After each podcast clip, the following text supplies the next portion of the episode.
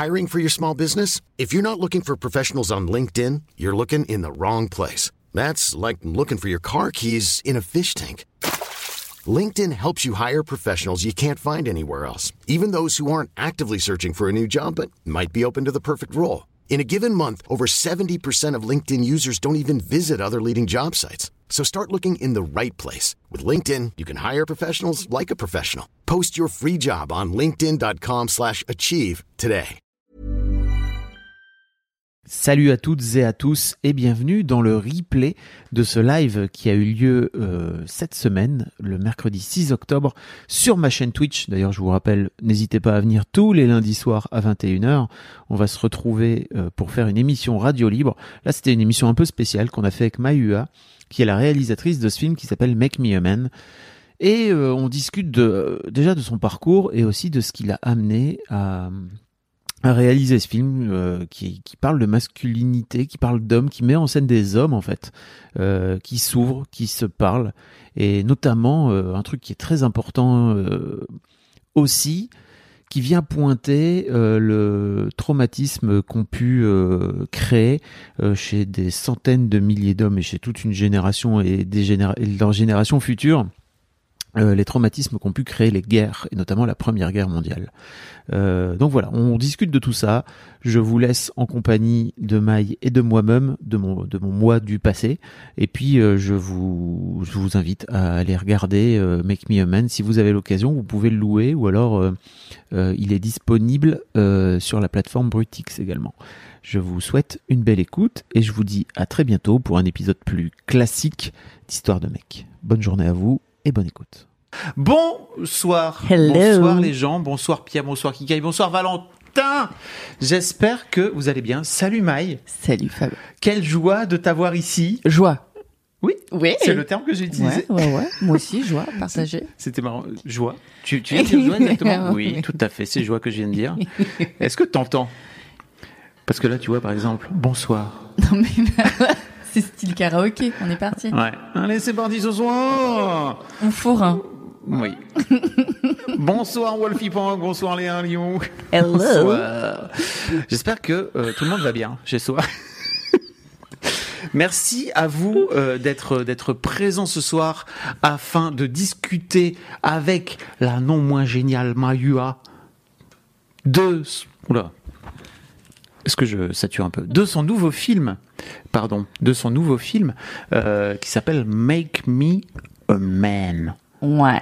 qui signifie euh, littéralement fais de moi un homme Tout à fait. parce que c'est ça que tu fais dans la vie Ouais. c'est que tu Je fais des hommes. les Mhm. hommes plus des hommes Ouais, ouais, ouais. c'est ton métier Mhm. c'est ta mission de vie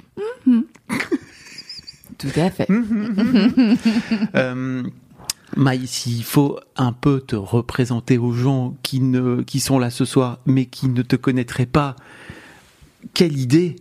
Euh, Maï, tu fais plein de choses. Tu es une sorte de couteau suisse de la création. Ouais, si tu veux, ouais. Mhm, mhm, mhm, mhm. Non, disons que je fais plein de choses. Très bien. Euh, tu fais donc euh, à, à la, à la base ton métier. euh, tu travailles dans les couleurs. Ouais. Ça, la- c'est ton métier de ouais, base. Ouais, mon métier de base, c'est que je suis color designer. Donc, je crée des gammes de couleurs. Ce qui est, euh, je vous l'accorde, un peu niche. Color designer. Mais c'est, oui. C'est un métier. C'est un métier. C'est un métier. Est-ce que euh, tu peux nous expliquer ce que c'est que color designer? Ouais. Et ben en fait, je crée des des couleurs et des gammes de couleurs. Moi pour l'industrie cosmétique, Mm. mais quand j'ai été formée aux arts déco, euh, mes profs ils faisaient ça pour euh, des voitures, pour l'architecture, pour des produits industriels. Mais quelle vie Bah en fait c'est une vie de fou. Mais euh, quand j'ai commencé avec mes profs qui me prenaient en stage, euh, ils me faisaient faire des crèches, euh, des mairies, des bibliothèques, parce qu'en fait euh, un architecte quand il livre, il livre euh, tout blanc en fait. Et si la mairie s'occupe de choisir les couleurs, eh bien l'architecte ne peut plus jamais prendre de photographies pour mettre dans son book euh, pour dire j'ai fait cette architecture parce que c'est juste atroce. Si c'est donc- Josiane euh, de la compta, si tu veux, qui se dit alors bon Bonjour, moi, Josiane. moi j'ai du goût euh, parce que dans mon salon, euh, je l'ai retapé complètement moi tout seul, tu vois. Exactement. D'un coup d'un seul, ça marche moins bien, quoi. C'est ça. Eh ben, ça peut marcher sur un malentendu, mais beaucoup d'architectes trouvent que non. Hein et donc, en fait, ils faisaient appel à, à ma, ma tutrice des arts déco Martine Duris. Et, euh, et Martine, en fait, elle me, faisait, elle me faisait travailler sur des gammes. Et moi, par exemple, euh, j'avais com- euh, commencé à travailler sur une crèche. Et tu vois, il faut, il faut, c'est pas de la déco, faut vraiment accompagner l'activité des enfants, des adultes euh, dans les salles avec les couleurs que tu vas choisir. Vraiment, littéralement, du, du mur, du, du, du sol au plafond, quoi. Et c'est un très beau métier. Bah, tu m'étonnes. Ouais, ouais, ouais. Et en fait, euh, avant, dans une autre vie, je faisais du marketing pour de la cosmétique. Et donc, c'est comme ça que mon ancien réseau m'a rappelé. Et puis, j'ai commencé à faire du parfum. Et euh, parce que les flaconnages de parfum, l'univers coloré d'un parfum, c'est hyper important. Hmm. Et donc, euh, bah, j'ai fait un premier brief, puis un deuxième, puis un C'est toi qui étais là dans les réunions, alors moi, je prendrais plutôt du vert que du jaune, Ouais. machin, c'est ça? Exactement. Hmm. Mais par contre, voilà, je vous ai expliqué pourquoi vert Oui. et pas jaune, etc. Donc, j'avais plein de... de... Parce que vert, c'est la couleur de l'espoir. Tout à fait, tout à fait. De tout temps, euh, le vert, euh, c'est le gazon qui repousse. C'est donc l'espoir. Le Et- gazon qui repousse. Effectivement. Là on est- aussi, on est dans le terme de la masculinité. J'en sais quelque chose. Mm. Il n'y avait aucune allusion cynique. À mon crâne? Aucune. À mon crâne? Non. Au crâne de ton gars aussi? Ouais. Et hop. Hop, Jerry, et hop. Et ouais, Jerry, il est tout, euh, tout chaud. Et merci Pierre pour ton prime. Ça fait plaisir. Euh, voilà. Il y a Valentin qui demande est-ce que t'es pas trop dégoûté que 10% de la population ne puisse apprécier ton job? Hashtag Tatonims. Oui, oui, bien sûr, bien sûr. Mais euh, moi, quand j'ai commencé, euh, c'était chez Lancôme, le boss de tout le département couleur. Donc c'était euh, les rouges à lèvres, les vernis à ongles, les ombres à paupières, donc tout ce qui était très coloré. Il était daltonien. Et Non. si, et en fait, étant daltonien, il Comment était très très fort dans une partie de la couleur qui était les niveaux de gris. C'est-à-dire, Ah. est-ce que ta couleur est claire ou foncée? Et en fait, quand t'as du gris ou du noir ou du blanc, c'est facile de dire si c'est clair ou foncé. Quand t'as du bleu, du jaune ou du rouge, c'est pas toujours facile. Et lui, il était hyper fort là-dedans. Donc, il était daltonien, mais il voyait une partie des couleurs. C'est juste qu'il ne voyait pas la tonalité de certaines couleurs. C'est fou. Yeah. Il y a qui, qui dit mais non. Bah si, Bah apparemment. si. Voilà. Euh, venant de la couleur, Oui. tu as commencé à faire euh, un blog. Ouais. Il y a 12 ans. On- T'étais à l'ancienne, hein. J'étais à l'ancienne, mais j'étais pas non plus. T'étais pas les tout Non, proms. j'étais pas les tout proms parce que T'étais dans- dans les premiers blogs mode à l'époque. Non? En fait euh, les tout proms c'est mon frère, Ouais. c'est l'âme, tu vois. Mais il Donc y avait- euh, il y avait l'âme, Garance dorée, Ah ouais, euh, Doré. euh, 2000 Géraldine Dermois, enfin tu vois. 2005-2006, quoi. Ouais, je pense. ouais. Ouais. Donc c'était quand même 5-6 ans avant moi. C'est vrai. Et, euh, et c'est justement mon frère qui m'a dit mais Maï, tu bosses dans dans la beauté depuis 10 ans, tu connais toutes les marques, tu sais comment ça se passe, tu connais les le dessous des cartes un peu. Euh, monte un blog, il y a pas de il me disait à l'époque il y a pas de proposition intelligente. Bon, c'est un jugement de valeur, euh, voilà, une évaluation. Mais Et et peu y, importe en fait, il il, y me avait, disait pas de truc qui te ressemblait en tout cas. C'était sûr cas, et certain. ouais, ça c'est sûr. Mais moi, ça m'intéressait pas énormément comme projet. Euh, Jusqu'au jour où j'ai vu euh, une vidéo, et c'était à l'époque, il n'y avait pas encore de vidéo, euh, tu vois, de. Il y avait pas YouTube. Il y avait, Euh, il y avait YouTube, mais, mais il y avait. tout nouveau en France. Voilà, il y avait, il commençait à y avoir des tutoriels. Si, si, il commençait euh, carrément même. Il y avait. euh, 2009, oui. oui, oui, il y avait carrément plein de tutoriels. J'exagère. Ouais, ouais. Et, euh, et le fait de filmer, tout d'un coup, ça m'a intéressé. Ah. Et c'est comme ça que j'ai commencé euh, l'idée du blog, c'était filmer moi avec euh, mes tutos à Attends, moi. on va montrer, hein, parce que euh, tu sais, vi- vi- vive, euh, vive Twitch, hein, on peut montrer. Et, et puis c'était filmer les femmes aussi. Donc euh, euh, parce que effectivement, on- alors après on va montrer tes. euh, C'est dans les, c'est dans les portraits hein, que tu as commencé Ouais, à filmer, attends. mais alors il y a fort Ah longtemps. ouais, il y a hein. fort longtemps. Regarde, dans portrait, il doit y avoir il y a des, des sous-catégories dans portrait. Ah, et beauty y a portrait. beau- Beauty portrait, ouais. Parce qu'après, t'as avait- commencé à filmer ton gars, c'est comme ça que tu l'as pécho. Exactement. c'est ouf. C'est Donc tu vois. Elsa, C'est pas comme ça que t'as. Si, c'est comme ça que t'as pécho. je ouais, dirais. un peu, ouais. Oui. Oui, je dis c'est fou. Ah, c'est fou, d'accord, j'avais compris. tu vois, la dernière personne que j'ai filmée, c'était Elsa. Et je me rappelle en fait en la filmant, donc ça faisait déjà plusieurs années que je filmais des femmes dans leur rituel de beauté. Et en la filmant, j'ai eu une sorte de qu'est-ce que tu filmes en fait? Comment ça Pour- Pourquoi t'es encore là à filmer une femme qui se maquille devant un miroir Ah. et tout Et c'est la même séquence que tu filmes à chaque fois Ouais. Qu'est-ce que tu viens chercher Mm. Et euh, et c'est là que je me suis rendu compte que euh, voilà derrière euh, tous ces rituels de beauté, je cherchais quelque chose d'autre qui était de l'ordre de la reconnexion. En vrai, Ouais. c'est vrai que tu les, tu, tu les fais beaucoup parler. Ouais. Ça fait longtemps que j'ai pas vu tes vidéos, Ouais, mais ouais. de ce que je me souviens, alors on va montrer Lydia. Oh là, j'ai pas revu ces vidéos depuis hyper longtemps. Ah bah écoute, c'est l'occasion. Tout sublime les femmes, hein, qui te terme. Non mais c'est elles, vrai en sont, plus. elles sont très belles. Tu les, fi- tu les filmes. Alors moi non. j'aime bien commencer par les yeux. Et j'aime bien souvent prendre un petit miroir. Lydia qui est en plein euh, Game of Thrones. en fait Ouais. sur les détails. Qui est dans la concurrence. Ouais. j'aime bien avoir euh, des grands cils. Quand ça dépasse un peu, euh, je, je repasse un peu derrière. Avec un petit coton. Mais effectivement, Ouais, ouais j'aime bien quand c'est un peu graphique en fait. c'est un truc, c'est un exercice un peu particulier parce que généralement, ce que faisaient les blogueuses, c'est qu'elles se filmaient elles-mêmes. Ouais. Et toi, ouais. t'allais, tu tournais ta caméra vers Ouais, les autres gens. ouais, Ce qui est quand même un, c'était un délire à l'époque. Personne Ouais, ne faisait ça. Non, personne ne faisait ça. Et puis surtout, ce que personne ne faisait, et, euh, et aujourd'hui ça se fait beaucoup, c'est que ça, en fait, ce qui m'a intéressé finalement, c'était l'intime. Hmm. C'est ça qui m'intéressait. Et c'était euh, être en connexion avec quelqu'un que je venais filmer, mais en fait, c'était juste euh, histoire de la rencontrer, la personne. Et, et maintenant, on fait beaucoup de portraits intimes et de de- d'essayer de, comprendre qui est la personne, euh, comment elle, comment elle vit, comment elle euh, réfléchit, comment est-ce qu'elle ressent et tout. Et euh, j'adore ça, que qu'il y ait eu ce mouvement vers plus d'intime et plus de partage. Et, et on est bien d'accord. Donc ça, c'était premier pas Ouais, avec la vidéo. ouais, c'est mes premiers pas avec la Donc vidéo. ton blog finalement t'amène Ouais, en autodidacte total. à l'internet. Euh, Enfin, ton blog t'amène à l'internet, qui t'amène à un autre média qui est euh, la vidéo, quoi. Ouais, la vidéo et l'écriture. L'écriture. Et ouais, je me suis, j'ai commencé à écrire sur le.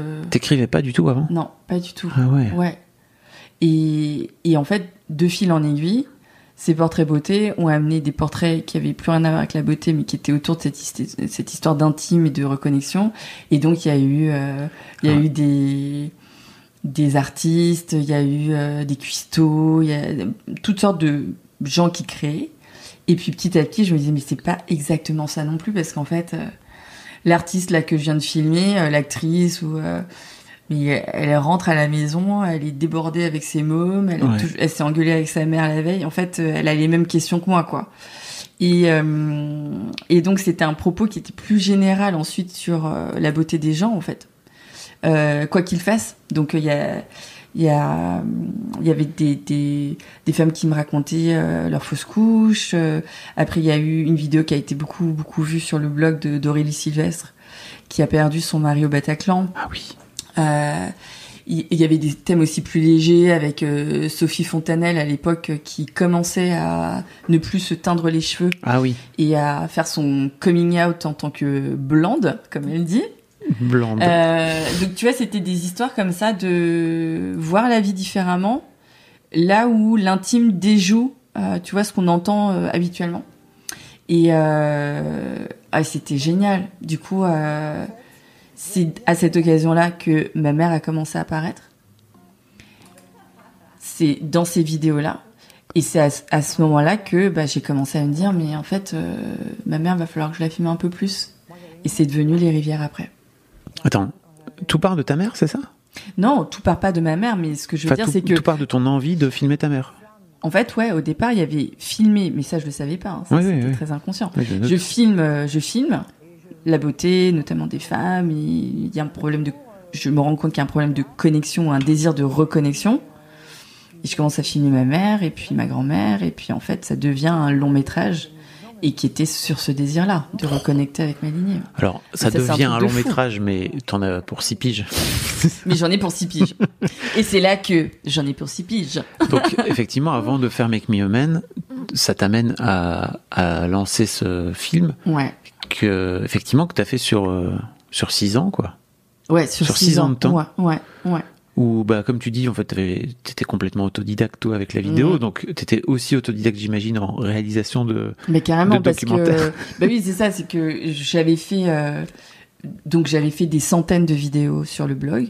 mais qui durait entre 5 et 8, 10 minutes. J'avais fait un 15 minutes et un 20 minutes, mais c'est déjà un autre euh, muscle en fait. Je sais pas comment le dire.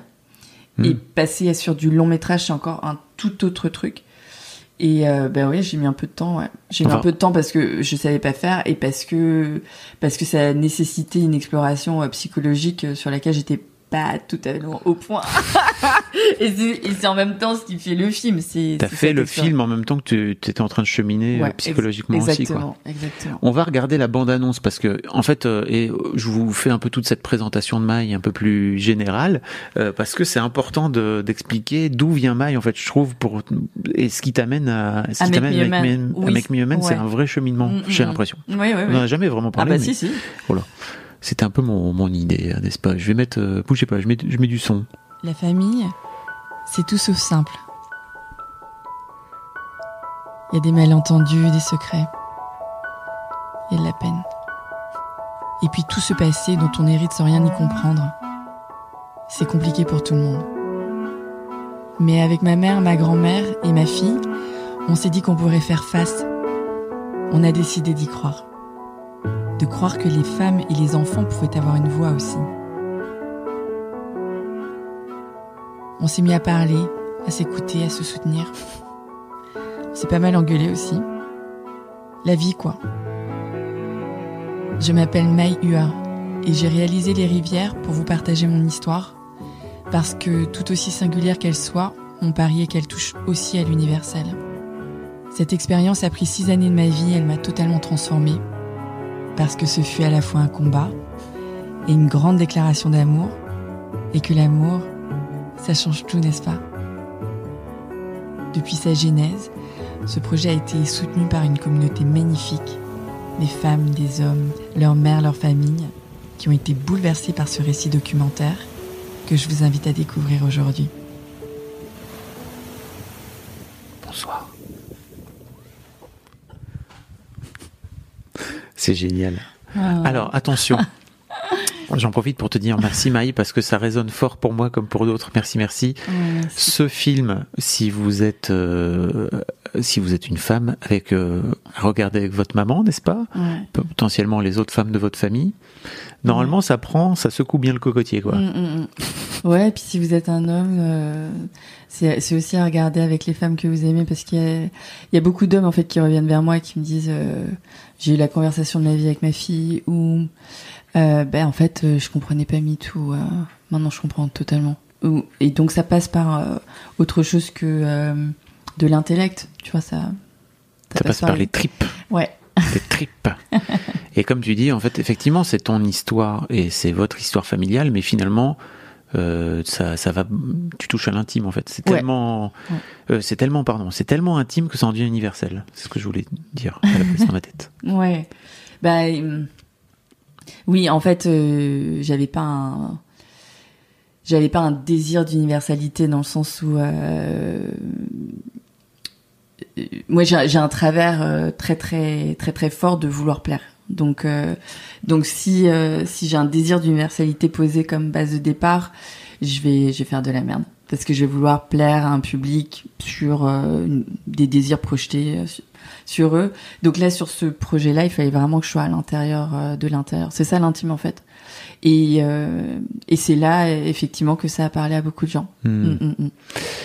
Venant de là, bah, donc ton film est encore euh, disponible Ouais, en, ouais, ouais. en VOD. Et tu, il tourne encore dans des cinémas, je vois d'ailleurs. Hein. Tu Ouais, en fait, continues il- à faire des projets, c'est Ouais, ça? ouais, ouais. Euh, Là, il va y avoir beaucoup de projets. Euh, j'ai un, j'ai euh, un festival euh, féministe euh, Gisèle Halimi euh, à la mairie des Lilas, euh, enfin au cinéma des Lilas euh, la semaine prochaine, le vendredi 15, euh, 15 octobre.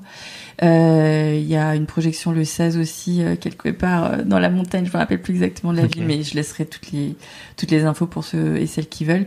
Et puis euh, on va essayer de le faire vivre euh, sur des projets euh, comme ça un peu euh, un peu exceptionnel avec C'est cool de le voir au ciné, hein. si vous Ah avez ouais, l'occasion, euh, plutôt que de le voir sur votre ordi. Ouais, euh, non, c'est c'est- c'est sûr, c'est dingo euh, aussi. c'est canon. Ouais.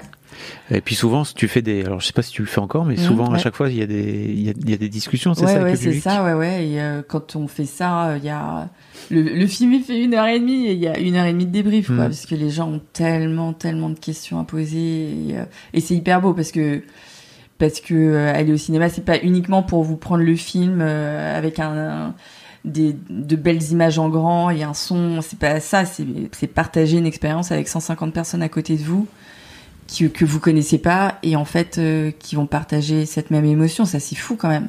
C'est magique, hein. C'est trop beau. Bravo. Mm, mm, mm. Euh, Make Me Human, pour le coup, c'est un projet qui date aussi d'il y a quelques temps, c'est ça? Ouais, il y a trois ans. Ouais. Trois ans. Ouais, ouais. Et que moi j'avais vu sous une première euh, forme qui s'appelait d'ailleurs pas Make Me Human. À Ouais. l'époque, vous l'aviez appelé Remarkable Man. Ouais, ça? Meetings with Remarkable Men. Ouais, c'était un clin d'œil à au travail d'une sorte de mystique euh, des années 70 qui s'appelait Gurdjieff. Ok. Et euh, un film avait été fait sur lui qui s'appelait comme ça, Meetings with Remarkable Men. Et on trouvait que ça sonnait peut-être un petit peu viril.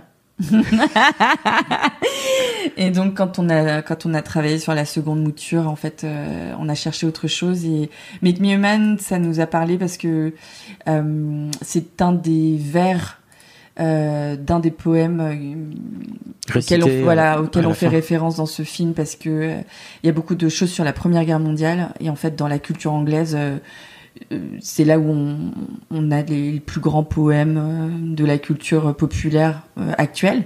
C'était des, des jeunes soldats en fait euh, romantiques qui sont partis, qui se sont battus et pour certains qui sont morts.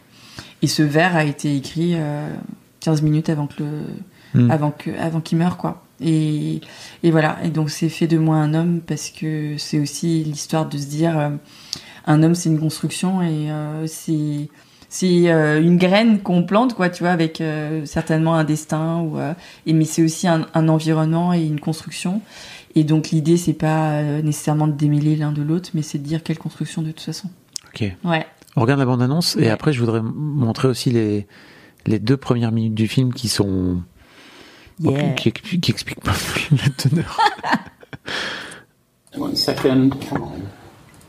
Okay. Sound speed. Somewhere in my early 40s, I had this kind of moment where I just woke up and went, okay, fuck it. Fuck it. So I'm a potential rapist. It's just, I choose not to do it.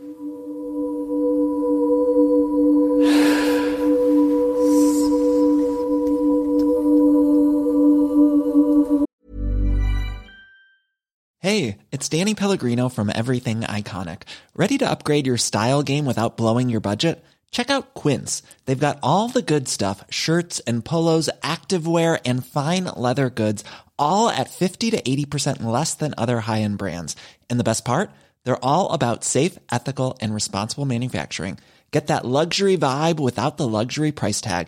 Hit up quince.com slash upgrade for free shipping and 365 day returns on your next order. That's quince.com slash upgrade.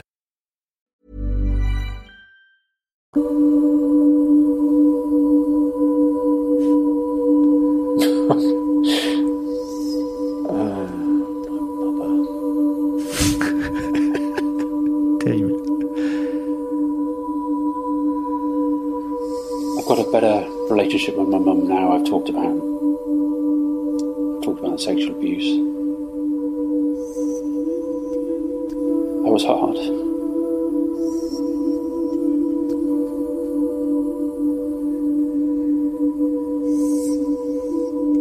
You're going to be laughed at by men and despised by women. As I've been working with women for such a long time, I was longing to know what was happening on the other side. And what I found is that there's no other side.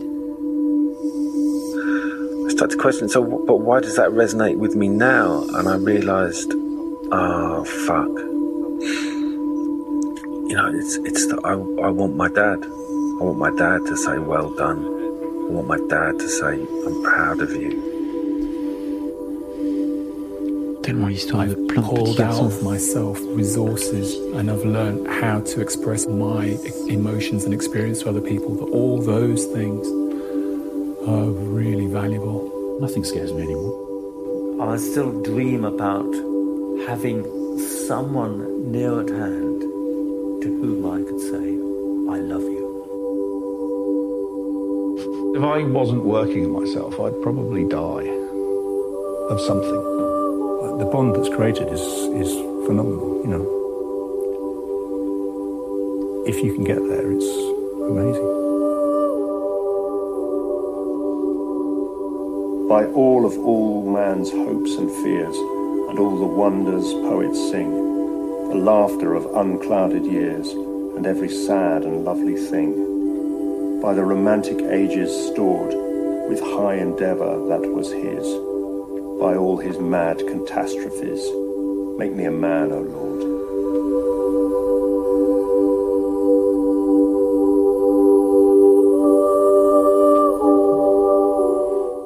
Director's cut. C'est fort, hein, les images. Merci.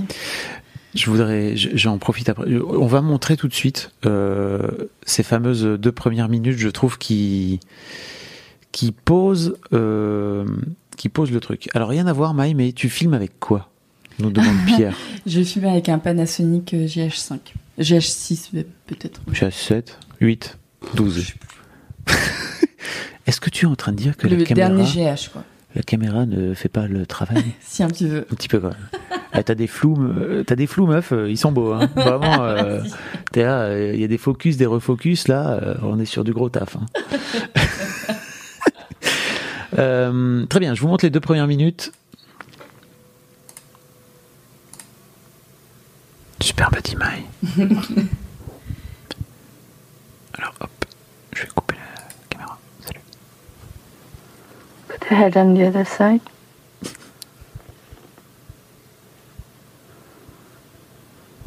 Qu'est-ce qu'il est. I think I was very much a neutral person till I was 40. I think I tried to play a position in the middle where I was neither man nor woman, and that didn't really work for anyone. And I think this was as a result of growing up in kind of 1960s, 70s feminist Britain, where the message that I somehow ingested was that all men were potential rapists. So, in order not to be part of that, I just shut everything down. And somewhere in my early 40s, I had this kind of moment where I just woke up and went, okay, so what if I am? What if I stop fighting it? What if I stop rejecting this and go, okay, fuck it. Fuck it. So I'm a potential rapist. It's just, I choose not to do it. And that changed everything because instead of avoiding my masculinity, I think I was able to embrace it, but feel in charge of it and have mastery over it and be in control of it. And I think for me, that's that's what a man is. A man is someone who's got all those dark, dangerous sides to themselves, to himself, but contains it and is, you know, is in charge of his own beast, his own demon. That's what I think is so important for me in working with men. They wouldn't do it in the pub. They probably wouldn't do it in front of their families, but you put men in a room with other men who are willing to show their emotions, who are willing to break the societal rules of being tough and strong and hard all the time. And you give them an opportunity to explore their tenderness. They're incredibly tender if you just give them a chance. And it's not complicated. All you've got to do is give them space to talk with permission to be themselves. And they will be very, very tender. And that's what we need to encourage more and more. Voilà, je crois que si ça, ça donne vraiment, je trouve, le, un, un très bon aperçu de, du travail de Jerry et de ce qui et, et même de ce que ce film aussi raconte euh, quelque part en, en filigrane.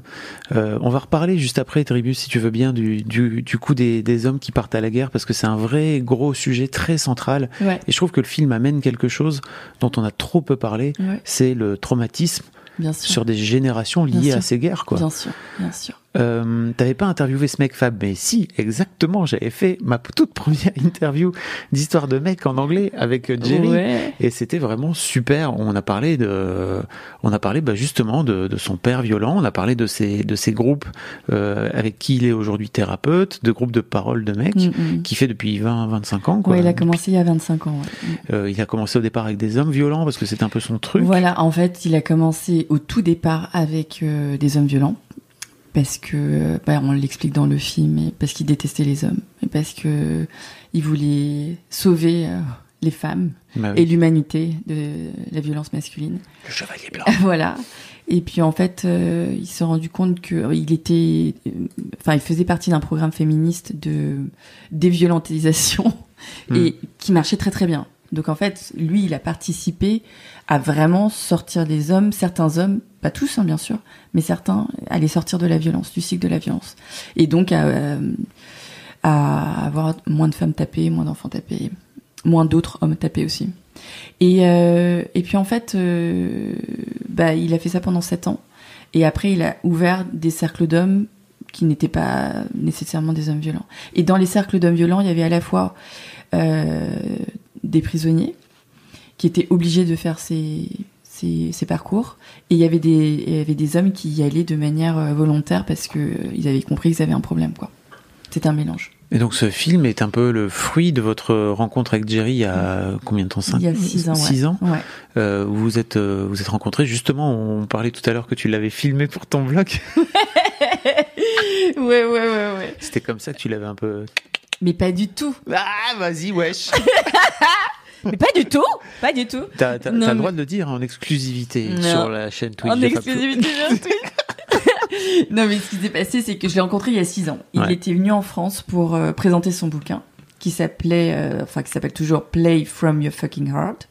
Donc, euh, de la thérapie, mais un peu rock'n'roll. Donc, pas, pas un truc, euh, je sais pas, un truc spirituel, mais euh, plus euh, Rolling Stones et The Door que, euh, qu'un truc de Kundalini, quoi. Hmm.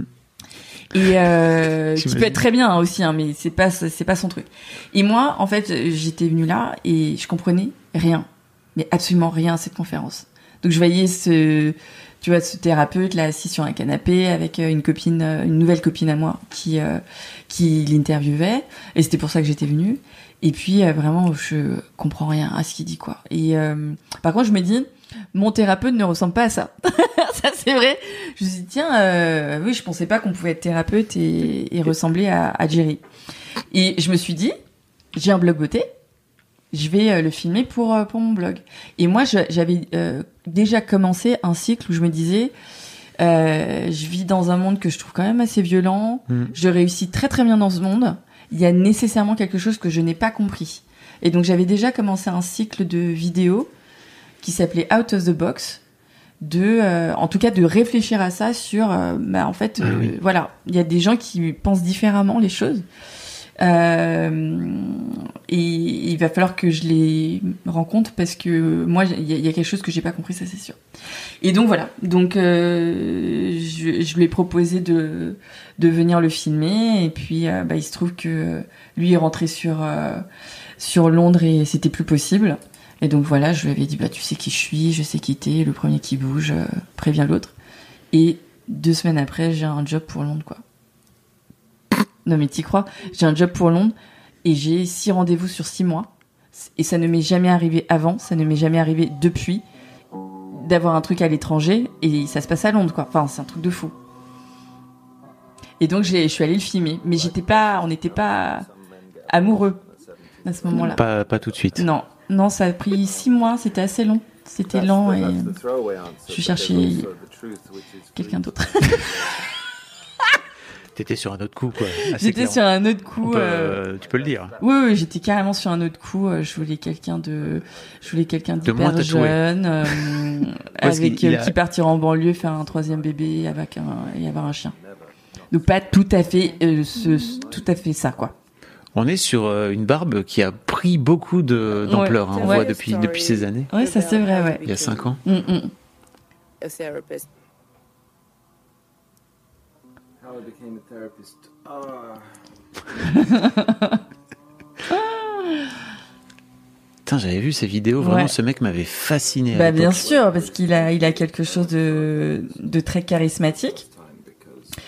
Et en fait, euh, quand j'ai su qu'il avait ces groupes de paroles d'hommes, mais j'ai voulu tout de suite faire un film dessus. Déjà, je ne savais pas que ça existait, des groupes Hmm. de paroles d'hommes. Et ensuite, euh, moi, je pensais que c'était un truc assez, assez viril. euh, et ça m'intéressait, en fait. Ça m'intéressait. Et ce que j'avais pas compris à l'époque, c'est que euh, c'était pas du tout viril. Pas dans le sens euh, féminin, enfin, peu importe euh, les mots qu'on peut mettre dessus, mais c'était des cheminements euh, très très humains, très très sensibles, très vulnérables. Euh, et c'est ça que j'ai découvert en découvrant tous ces rushs et, et ces interviews qu'il a fait. En, ils, ont, ils ont fait ces interviews entre eux. Ouais. Euh, et puis, Ah, t'as pas, du tout participé aux interviews? Non, bah non, ils auraient jamais, ils, ils auraient auraient jamais, jamais. parlé devant une personne qu'ils connaissaient pas, Hmm. jamais. Et donc, euh, ouais, Jerry, il dit souvent que c'est un, un film qui a pris euh, 20 ans de pré-production, quoi.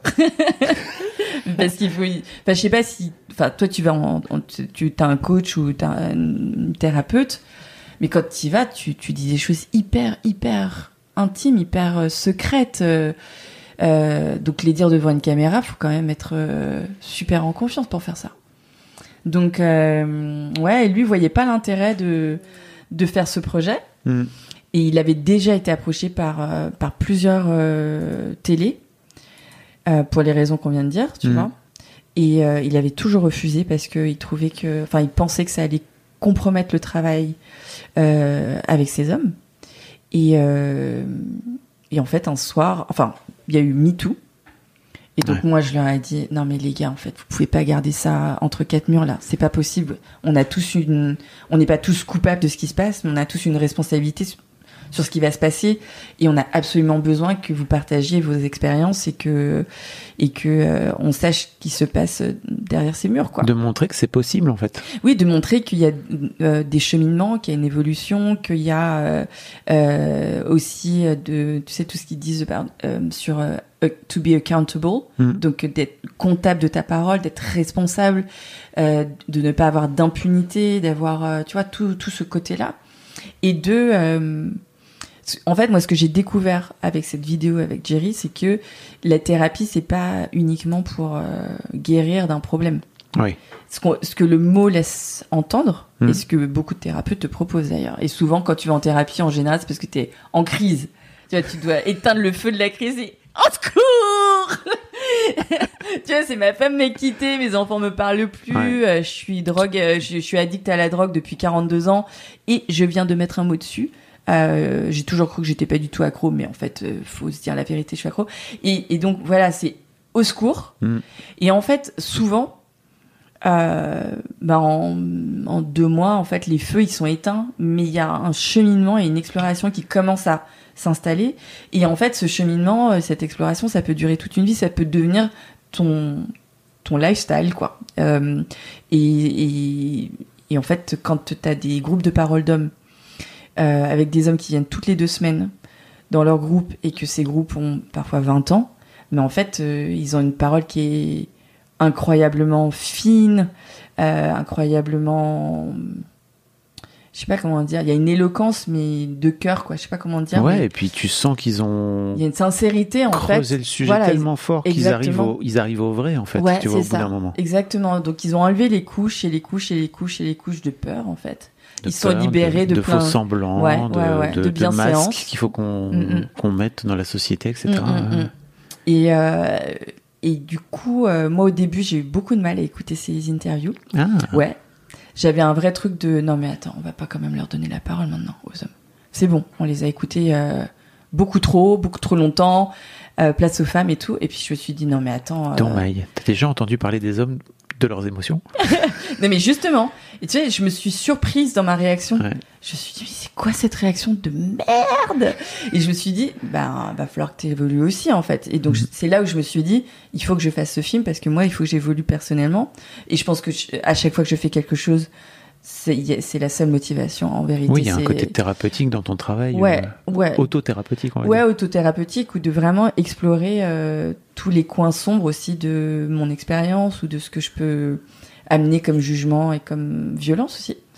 Et, et voilà, je me suis dit, mais il faut absolument que tu déconstruises ce truc de les hommes doivent absolument être forts, te protéger et euh, dans- parce que moi c'était ça mon mon truc après MeToo.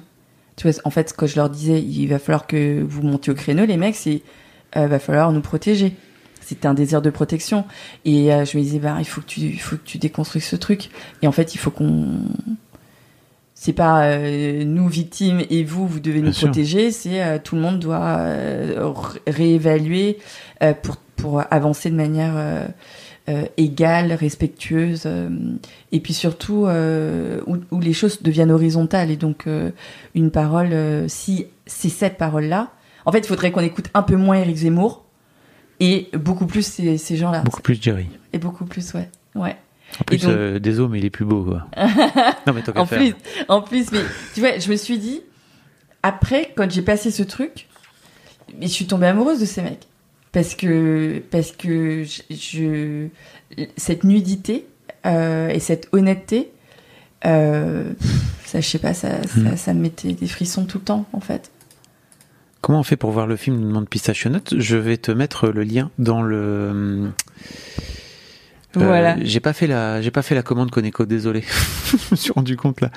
Euh, mais ouais, vous, vous pouvez aller voir le film sur Make Me a Man. Il est aussi dispo sur euh, Sur Brutix. dans une version, Version- un peu raccourcie. Ouais, un peu plus courte, ouais. Là, c'est le director's cut. Exactement. Excusez-nous. Ouais. On a fait un truc plus long, on s'est fait plaisir aussi. Et effectivement, le comment dire, le il y a le film est donc il y a ces entretiens là sur fond noir euh, très très brut euh, Ouais. où les mecs se livrent de façon ultra sincère, Mm. euh, parlent de leurs histoires avec leur mère, de leurs histoires d'abus sexuels pour certains. Mm. Euh, Il y en a un qui raconte son cheminement par rapport à son homosexualité. Mm. Il a quel âge 80, Ouais, 75, 80 ans. 79 ans, ouais, ouais. Euh, donc euh, à l'époque où vraiment ça devait pas être fast, fastoche quoi. Ouais. Euh, et alors le film est en anglais sous-titré, donc Ouais. euh, donc vous ne, ne vous inquiétez pas. Ouais. Euh, c'est très possible de, de pouvoir le de pouvoir le voir si vous si vous ne parlez pas euh, la langue de. Shakespeare. Ouais. Euh, mais effectivement, le film est, est également, il y a une autre storyline entre Ouais. guillemets dans le film Mm. qui est ce, ce voyage euh, sur les champs de bataille de la. Première Guerre mondiale, de la bataille de Somme, de la Somme. de la Somme, exactement. Pendant la Première Guerre mondiale, pourquoi avoir ça? Qu'est-ce qui se passe? Eh ben, en, en fait, ça fait partie de d'une exploration. Alors, il y a deux choses. Il y a le côté euh, euh, culturel, parce qu'en Mm. fait, les, les Anglais, ils sont mais ils sont très très très euh, comment dire les commémorations en fait c'est un truc hyper populaire en Angleterre dans le sens populaire euh, ça fait partie de la culture populaire Ok. en Angleterre quand tu vas euh, en novembre à Londres tout le monde porte le coquelicot à la, à la boutonnière mais tout le monde enfin je veux dire euh, des jeunes filles de 16 ans euh, des, des, des, des, des, jeunes hommes de 25 ans euh, des vieux de 98 ans tout le monde Qu'est-ce qui se passe culturellement par rapport à chez nous où, où on a tendance à l'avoir Alors, oublié? en fait, chez nous, il y a un. Je pense qu'il y a un gros- une grosse crispation autour des deux guerres mondiales Ok. qu'on a un peu perdu, Ah ouais. mais qu'on n'a pas vraiment montré comme ça, tu vois. On a été dans le camp des gagnants, mais nous-mêmes, on a perdu les batailles. On a Oui. perdu. Et on donc, on s'est fait rétamer la gueule très clairement. donc, et donc, il y a un- la France, en fait, l'histoire française, elle a un storytelling qui est, qui est, qui est beaucoup dans le mensonge, en fait, qui est beaucoup dans le déni. Alors que Et il n'y a, y a pas beaucoup, de- il y a pas beaucoup de choses en fait. euh, Même euh, si tu te souviens de nos cours d'histoire, euh, tu vois, on peut parler d'autres choses sur la colonisation, la décolonisation, etc. C'est en train de changer. Moi déjà, je vois les cours de de, de mes enfants, ça n'a rien à voir avec les, les cours Ouais. qu'on avait, quoi. Donc déjà, le rapport à la guerre en France, il est totalement différent. Euh, et les Anglais, ils ont un vrai truc sur la commémoration, sur les commémorations, etc. Donc ça, ça fait partie déjà de la culture populaire anglaise. Ensuite, Jerry, il y a, une Ouais. forme d'entretien du souvenir, tu veux dire J'ai un peu Ouais. l'impression qu'on a oublié ça, nous, en France. Bien sûr. Parce qu'en Bah, fait, bon, déjà, les poilus France- sont, sont quasiment tous morts, tu ouais, vois. mais en Angleterre aussi. Mais pourtant, c'est toujours hyper, hyper vibrant euh, dans l'âme anglaise. Et nous, euh, nous, on se dit, euh, les vétérans, c'est des, vieux schnocks qui votent FN, quoi. Tu vois? Ok. On a ça comme rapport à nos vétérans. On n'a pas un truc forts, sauf s'ils font partie de, de nos familles et qu'on a des, des histoires, etc. Mais est-ce que la parole, partage justement, est-ce que la parole se partage plus, tu crois, en Angleterre que Alors, on peut pas dire que la parole se partage plus en Angleterre, ça c'est pas vrai. Mais il y a un truc sur euh, ces commémorations qui sont très très très très fortes. Et de euh, tous les Anglais portent un peu dans leur cœur les vétérans, les personnes qui sont morts sur le front. Et il y a notamment un événement qu'on raconte dans, dans le film, qui est euh, celui des Pals Battalion. Ouais. Et en fait, euh, ils ont dit euh, aux jeunes, aux jeunes futurs soldats qui avaient euh, 17, 18, 19 ans, si vous partez avec vos potes, on vous envoie ensemble. Ça, c'est Donc en fait, euh, ils sont ils se sont dit mais génial, en fait, on va pouvoir faire la guerre ensemble. Donc euh, ils sont partis des classes entières, des équipes de football et tout. Et en fait, Ils sont partis clairement la, la fleur au fusil, la, c'est le fameux la truc, fleur hein. au fusil. Et en fait, ils se sont fait charcuter en une demi-heure. Il y a eu des 100, 100 000 morts, je crois, sur la première heure de euh, la bataille de la Somme pour les Anglais. Et, et donc, ils sont vraiment, ça a été de la chair à canon, littéralement. Et donc, moi, ce que ça m'a apporté, alors y a, après, il y a euh, Jerry qui, euh, dont le grand-père a fait euh, la Première Guerre mondiale et dont un grand-oncle est, mort euh, justement euh, enterré euh, dans la Somme. Et donc il a un questionnement de, bah moi en fait, quand j'hérite en tant qu'homme de cette histoire, qu'est-ce que j'en fais et qu'est-ce que j'ai, de quoi j'hérite en fait? Et moi dans les rivières, j'avais vraiment travaillé sur l'héritage et inconscient et la mémoire, voilà, la mémoire transgénérationnelle et ce qu'on se refile inconsciemment de génération en génération. Et euh, ce truc peut être genré ou sexué. Euh, voilà, donc euh, souvent euh, les femmes vont hériter d'une certaine histoire et les hommes vont hériter d'une certaine histoire. Et en fait, pour moi qui suis vietnamienne peut-être où ça n'a pas été sexué justement, tout le monde a fait la guerre au Vietnam. Mais euh, en Angleterre ou en France, ben, les hommes ils partaient au front et les femmes elles restaient au village. Et du coup, il y a des villages entiers où les hommes ne sont jamais revenus, ou quelques hommes sont revenus. Ceux qui revenaient, ils étaient en- Et ils étaient totalement bah, traumatisés, sans mots pour raconter leur histoire. Et donc, cette culture des taiseux et de on n'en parle pas, en fait, tu peux pas la décorréler de ces traumatismes-là. Mhm. Et comme ça n'a pas été déterré, ces traumatismes, bah, ils continuent à, ils continuent à perdurer. Et donc, il y a un vrai truc sur, la, sur le silence et le, le silence des hommes et leur incapacité à parler de leurs émotions parce qu'en fait, ils sont les enfants, les petits-enfants, les arrière-petits-enfants de ces hommes-là. Tu racontes d'ailleurs euh, en voix off à un moment donné qu'il y avait dans les anciennes, dans les tribunes à guerre, Mhm. euh, un Même, même chez les Romains, ouais, de la. Rome antique, ouais. voilà un vrai parcours de euh, comment dire de, de réparation. euh, Ouais, de réintégration, en fait, il y avait des rituels. Euh, des rituels de. Ils appelaient ça, en anglais, on dit cleansing, donc euh, de nettoyage, mais spirituel, en fait. C'est-à-dire que quand un guerrier revenait de la guerre et qu'on le ramenait dans un temps de paix et dans une société de paix, et ben il fallait qu'on le switch, tu vois, de Mhm. d'un et quand tu pars à la guerre, t'as tout intérêt à mettre tes émotions de côté. Et euh, tu vois, on- même on en a beaucoup parlé pendant la crise du Covid. Les infirmières, elles disaient bon là, Pas le temps. je, je- là, il faut que je me referme pour pouvoir être efficace euh, pour d'autres personnes et pour euh, servir euh, les autres. Et, euh, et puis, ben, on, on gérera ça plus tard, quoi. Et euh, il y avait ce truc-là de, on apprend à switch off, à éteindre tout ça.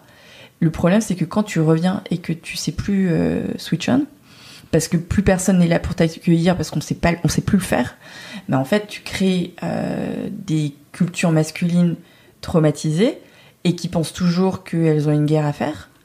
Et tu vois, aujourd'hui, euh, il y a plus de, on est en temps de paix parce qu'on parle de ces guerres-là où on envoie des, des, des, des tanks et des, hommes armés, mais en fait, euh, t'as des guerres commerciales, t'as des guerres financières, t'as de l'espionnage, euh, enfin, tu vois, t'as as toutes euh, sortes d'autres guerres qui disent pas leur nom. Et, euh, et peut-être qu'il y a un lien quand même. Peut-être qu'il y a un lien. Moi, je le, enfin, je, je vois exactement de quoi tu parles. Ouais. C'est-à-dire qu'il y a un vrai truc effectivement où faut pas parler. Ouais. Et parce qu'en fait, c'est c'est tellement douloureux Voilà. qu'il faut pas en parler. Mm. Et en fait, euh, j'avais vu un très chouette euh, documentaire de Gérard Miller sur qui est disponible sur YouTube. D'ailleurs, on l'avait regardé en live sur euh, sur euh, Gérard Depardieu. alors, le, euh, pas du tout condescendant, enfin, tu vois, pas, Mhm. pas du tout condescendant vers Depardieu, qui montrait aussi ses aspects négatifs, etc. Et en fait, qui parlait du fait que Depardieu euh, ne parlait pas, parce qu'en fait, son père était lui-même mutique. Mhm. Et au début de sa carrière, en fait, le mec a, cartonné dans un rôle mutique. Ouais. Et en fait, à partir du moment où il a dû commencer à monter sur scène et à dire des trucs, il a dû faire tout un travail lui-même de déconstruction, de parler, parce qu'en fait, sûr. il n'arrivait pas à parler. Bien sûr, bien il bégayait, enfin, tu vois, Mhm. il n'était pas du tout dans ce truc. Et en fait, c'est ouf que le mec se soit fait repérer pour un rôle où il ne parlait pas. Ouais, ouais, Parce que son sûr. propre père, lui, Ouais. il causait pas, quoi. Ouais, ouais, ouais. Et ben quand tu, euh, je sais pas si t'as t'as lu ce livre sur Trump, euh, écrit Alors, par non, sa nièce. J'ai pas lu le livre, mais C'est- j'imagine En fait, c'est les rivières appliquées à la, à, la, à la famille de Trump. Horrible, horrible. Et en fait, tu vois comment le père Trump a créé une culture familiale euh, autour de l'argent, mais surtout autour de cette forme de réussite. Et que tu vois, il a vraiment euh, élevé ses, ses garçons, parce qu'évidemment, les deux filles étaient, c'était Ouais. hors de question Oui. qu'elles qu'elles héritent du trône. Mais comment il les a montés les uns contre les autres, etc., pour voir lequel allait le mieux s'en sortir. Et, euh, et en fait, Trump, il a, hum, il, il a choisi Trump qui était le deuxième et pas le premier. Donc Donald. Donald, parce qu'il mentait vachement mieux que le premier. Tu vois? Et, et, et en fait, lui, il était sociopathe, il avait aucune émotion, etc. Et Trump, en fait, il a grandi avec euh, ben, un père sociopathe et euh, une mère qui, a deux ans, quand il avait deux ans et demi, a fait un an d'hôpital. Donc en fait, euh, maxi traumatisme. Et, Ah. et en fait, un petit garçon qui ne grandit pas, qui n'a qui n'a pas grandi depuis ses deux ans et demi, quoi. Ça se sentait d'ailleurs. Ça hein, se sentait ses- et donc tout le monde disait mais il se comporte comme un petit garçon. Non mais en fait c'est un petit garçon. Et, et donc c'est c'est ça me fascine en fait parce que ces histoires de de traumatisme ça ça arrête le développement euh, d'un être humain et, et aller dans ces cercles d'hommes et, et et te déposer et euh, bah, en fait ça ça te permet de grandir là où tu t'es arrêté euh, parce que tu pouvais pas en fait c'était trop dangereux. Est-ce que tu as vu Succession Parce que je vois que Koneko en parle dans le chat. Est-ce que tu as vu cette série qui s'appelle Succession Non. Qui est euh, en gros euh, l'histoire d'un- d'une famille euh, qui a un, un monopole qui est euh, énorme de, de tu vois, euh, une sorte de Murdoch, quoi. Tu vois, Ouais, donc ouais, à la ouais. fois euh, des médias, euh, des croisières, des parcs, etc. Et euh, effectivement, en fait, tout le truc repose. En fait, c'est pas vraiment l'histoire de de cette boîte, mais c'est l'histoire familiale. Et euh, autour d'un père qui pèse tellement fort sur ses enfants, qui les monte les uns contre les autres en permanence, etc., etc. Si t'as l'occasion de regarder, franchement, c'est un bijou Ah à ouais, regarder ouais. parce que c'est et là encore à fond masculinité toxique parce que le, daron il a genre 70 80 balais Ouais. il passe son temps à dire qu'il va laisser la place à ses, à ses enfants et en même temps il a pas du tout envie parce qu'il se rend bien compte que sinon la prochaine étape c'est d'a- d'aller mourir quoi, ouais tu ouais vois. bien sûr ouais. Et ce, cette série est, vraiment fabuleuse euh. À, à regarder quoi Ouais, ouais. voilà Mais en, en tout cas, le, le, le truc que ça hum, m'a révélé, parce que moi, en tant que femme, ce, ce prisme de la guerre, j'avais pas du tout. Ouais, c'est hyper intéressant Pas du tout. Et quand en fait j'ai vu j'ai vu ce, ce truc se dérouler, donc moi j'étais j'étais j'ai filmé cette partie-là, ce pèlerinage, et il faisait 4 degrés, mais laisse tomber, il pleuvait et tout, j'étais trempée.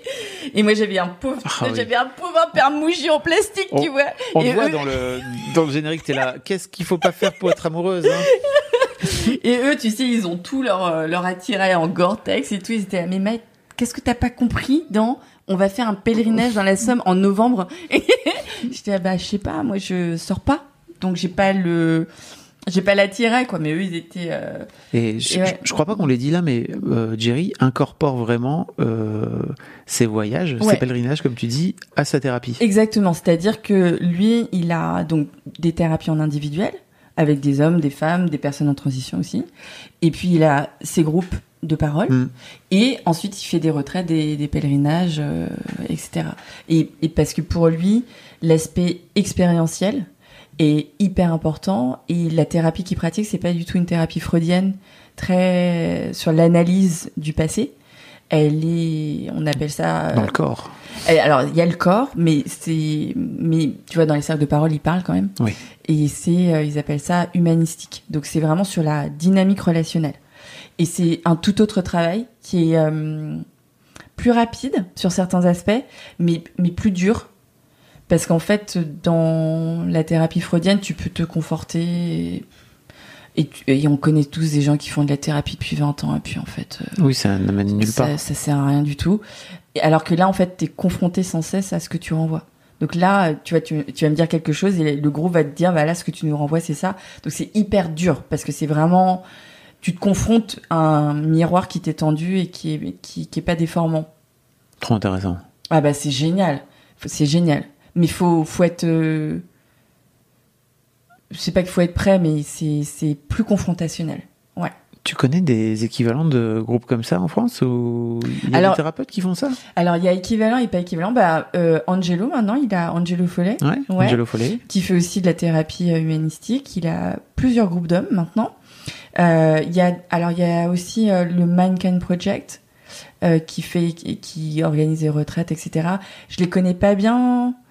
Et c'est un peu plus, pas masculinisme, c'est un peu plus viril. C'est un peu plus, euh, c'est quoi être un homme?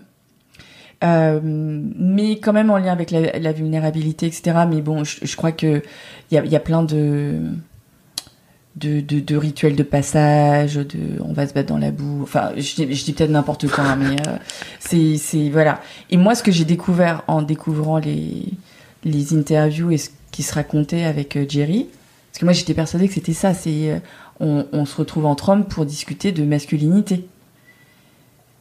Et, et en fait, Jerry me dit, mais moi, ça m'intéresse pas du tout, genre. Je dis, non, mais que tu, tu peux pas me dire que ça t'intéresse pas, le genre. euh, Tu, tu te réunis en cercle de parole d'homme depuis 20 ans, euh, me dis pas que ça t'intéresse. Et en fait, il me dit, mais je t'assure que ça ne m'intéresse pas du tout. Et moi, je comprenais pas. Et quand j'ai regardé les rushs et qu'on a travaillé sur le film, là, j'ai compris. Parce que, parce qu'en fait, ce dont ils vont discuter, c'est, euh, je, je, je suis au bord du divorce avec euh, ma compagne ou mon compagnon, euh, mon enfant me parle plus, euh, j'ai des problèmes d'addiction, euh, j'ai envie de jeter mon boss par la fenêtre, euh, des trucs très très humains en leur fait. prise, leur, c'est ça, leur prise de tête d'humain, quoi, finalement. Ouais, c'est ça, c'est un truc très très humain. Et bien sûr qu'il y a des endroits où ça peut être sexué. Je sais pas, ils peuvent avoir euh, pas aimer leur corps d'homme, euh, avoir des problèmes pour bander, euh, ou avoir de l'addiction sexuelle. Ou, euh, mais en fait, euh, pour aborder ces problèmes-là, c'est dix fois plus dur de le faire face à l'autre sexe parce qu'on n'a pas été habitué à. Alors, c'est peut-être un truc culturel, c'est peut-être un truc naturel. Ça, je je pose pas de regard là-dessus. Mais en tout cas, ce qui est sûr, c'est que c'est plus simple pour aborder ces sujets-là d'être dans des, des groupes euh, sex- Non mixte. non mixtes. Ouais. Ok. C'est intéressant. Ouais. Mais, mais, euh, c'est vrai que je. Donc tu disais Angelo Follet. Et, mais sinon, c'est vrai que c'est pas forcément non, un parce truc que très. ouais, parce que la thérapie en France, elle est très très freudienne. Et là, c'est un- une toute autre approche qui en fait n'est pas vraiment de la thérapie. Et d'ailleurs, on en parle dans le film. C'est plus du compagnonnage. Mm. C'est euh, c'est euh, Oui, c'est de se retrouver ensemble et en fait de créer des liens. de créer des liens, mais d'apprendre à créer des liens pour que tu puisses les créer, le, le répercuter sur le reste. C'est ça aussi le truc. C'est pas, euh, c'est pas comme les clubs Man's Only euh, où on reste entre nous pour se refiler des contrats et réseauter. Tu vois, c'est pas du tout ça. Ça, se, ça, ça ressemble pas à ça. c'est pas du tout ça. Là, c'est euh, ok. En fait, euh, la semaine dernière, tu m'as dit ça. Là, tu me dis ça. C'est pas du tout la même histoire. T'es en train de nous bullshiter là. C'est quoi? Pourquoi tu nous bullshit? Pourquoi t'as peur en fait?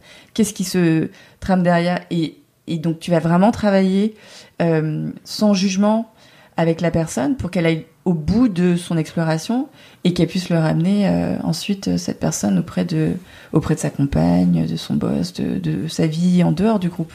C'est ça qui est important. Ça rejoint vachement euh, ce qui se fait aussi dans ce fameux, dans cet autre documentaire Ouais. que tu m'as fait découvrir. Ouais. The Work. The Work. Mais la folie, ce truc. La folie. Et en fait, Jerry fait la même chose, mais pas en prison. Oui. Mm. C'est la même chose, c'est- ça. Oui. c'était- Et puis surtout, ils le font entre eux. Enfin. Oui, ils le font entre eux, c'est-à-dire que c'est un peu ce qui se passe aussi dans, au sein du groupe de Jerry. C'est ça que tu disais, c'est que Oui, c'est ça, Ils se, ouais, ouais. ils se rendent accountable entre eux aussi. quoi. exactement. Ah, c'est quoi, c'est quoi? Alors attendez, bougez pas. Je vais vous montrer la bande-annonce. Ah bah oui, il faut absolument voir ce que- film. Attends, mais on peut le voir du coup? Non, on peut voir la bande-annonce. On peut voir la bande-annonce la- et- Le film n'est pas trouvable en France pour des raisons. Moi, je peux vous dire que j'œuvre pour qu'il soit trouvable bientôt. Oui. Euh, Ce film, je l'ai vu cinq fois. dont une fois avec toi. oui. Euh, alors, il est disponible. Euh, Sachez-le en version non sous-titrée sur euh, si vous tapez The Work. Euh, alors attendez, hop, je vous, je vous, hop là, voilà. Il faut faire appel au Toto américain, tout à fait, parce que actuellement, on n'est pas foutu en France de, de trouver, de trouver, de, de, de, de- de trouver quelqu'un qui est prêt, à, qui est prêt à l'acheter quoi, et à le diffuser. Ah tiens, c'est, hop. Est-ce qu'il y a un lien là? Est-ce qu'il est disponible quelque part? Pas du tout. Ok, je regardais, hein, pardon. Euh, je vous mets la bande-annonce, vous allez euh, chialer. Voilà, tout simplement. Euh, J'ai envie de te dire, ça part sur de la chialade. non mais sérieux. Mais c'est un ce choc, truc. hein, ce film est un choc. ouais. We're going into a maximum security prison, and you're being watched right now.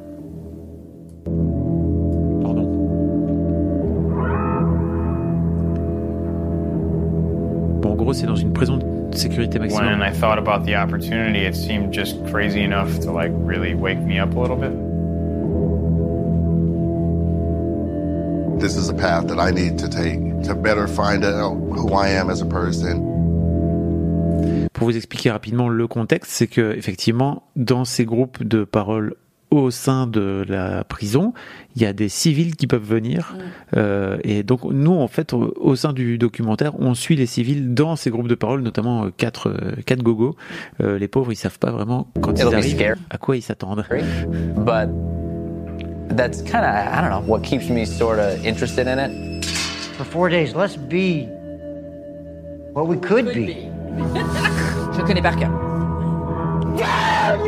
That's right. This whole process of going down into the wound is not an end in itself. Is that what you do? Sit there and judge me? I be trying. Nothing I can do but say, man. We're looking for something and we're bringing something back out of that descent. Open your eyes. You trust me? Well, let's step into that fear. Now's the chance to see what you got in there. Zimbabwe, Zimbabwe, Zimbabwe, Zimbabwe, Zimbabwe, Zimbabwe, Zimbabwe, Zimbabwe, Zimbabwe, Zimbabwe, Zimbabwe, Zimbabwe, Zimbabwe, Zimbabwe, Zimbabwe, Zimbabwe, Zimbabwe,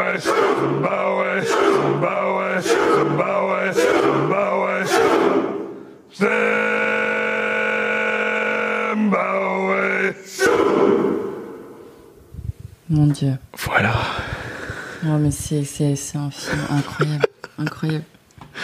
Et donc, nous, on voulait faire un truc sur la thérapie, mais qui soit du coup pas de work.